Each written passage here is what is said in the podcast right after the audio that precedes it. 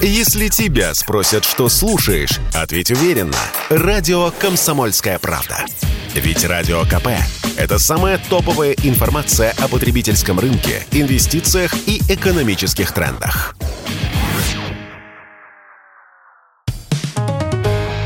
«Экономика» на Радио КП.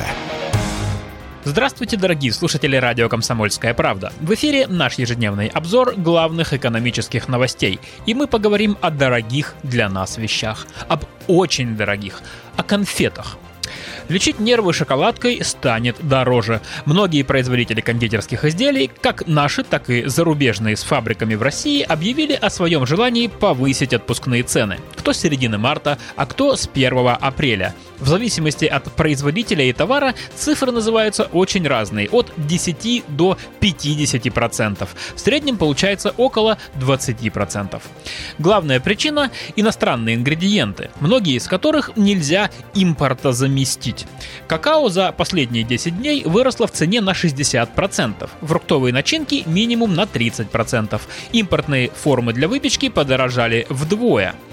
Вообще, в кондитерской промышленности используется много ингредиентов, и многие из них нужны в небольших количествах, поэтому заниматься их импортозамещением смысла не было. Кроме того, Россия не производит по понятным причинам какао. Также в конфетах и шоколадках используется много орехов, которые тоже у нас не растут. И, естественно, на фоне проблем с доставкой и скачка курсов валют, эти ингредиенты нашим производителям будут обходиться дороже.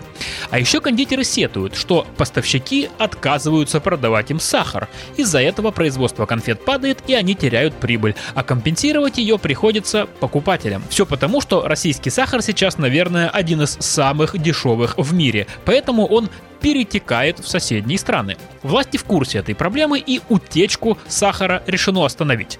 Как сообщили в Минсельхозе, чтобы обеспечить сахаром потребителей и в том числе промышленность, правительство ввело временный запрет на экспорт сахара из России до 31 августа. А еще в нынешнем году Минсельхоз планирует увеличить посевы сахарной свеклы. Это позволит произвести достаточно сахара для того, чтобы закрыть внутренний спрос. Решить вопрос с какао и орехами орехами будет сложнее по чисто климатическим причинам. И если обвал рубля продолжится, нас может ждать новая волна роста цен на сладости. А теперь о хорошем. Ну, как о хорошем, о менее плохом, скажем так. Ашан, Данон, Леруа Мерлен, Декатлон и другие французские компании не покидают российский рынок. Пока. Об этом заявил глава Союза французских предпринимателей Жофруа Ру де Безье. Как он заявил в эфире французского телеканала BFM TV, во французских компаниях в России работают около 160 тысяч человек. Наша ответственность как работодателя – платить зарплату, поддержать наших сотрудников и российским граждан. Мы следуем рекомендациям нашего правительства, и оно не просит закрыть французские компании в России, сказал месье де Безье.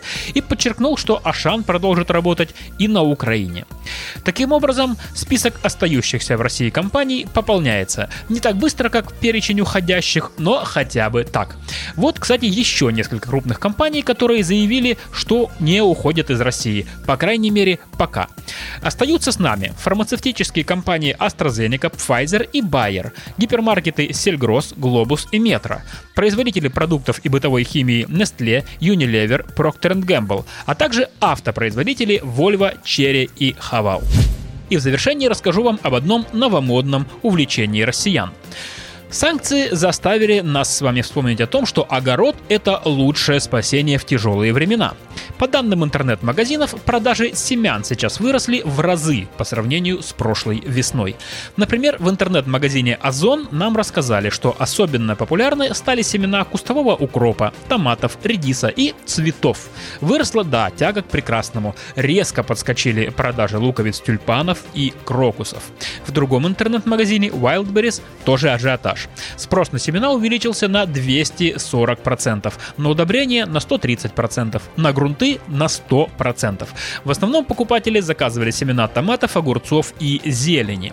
А еще многих потянуло на эксперименты. Например, на выращивание вешенок и опят в домашних условиях. Также многие покупают семена табака. Так что скоро будем угощать друг друга самокрутками из страниц загранпаспорта с собственным табачком.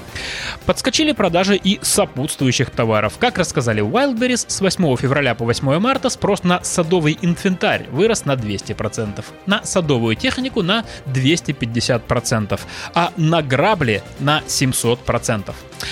Как пояснил нам руководитель общественной организации «Садоводы России» Андрей Туманов, такой спрос не удивляет, ведь 90% семян овощных культур импортного происхождения. Люди опасаются, что все это будет перекрыто и покупают в том числе про запас. К тому же многие в этих условиях решили не зависеть от цен в магазинах, которые постоянно растут. И если раньше мы активно выращивали всякие декоративные культуры, то сейчас повернулись в сторону борщевого набора. «Экономика» на Радио КП.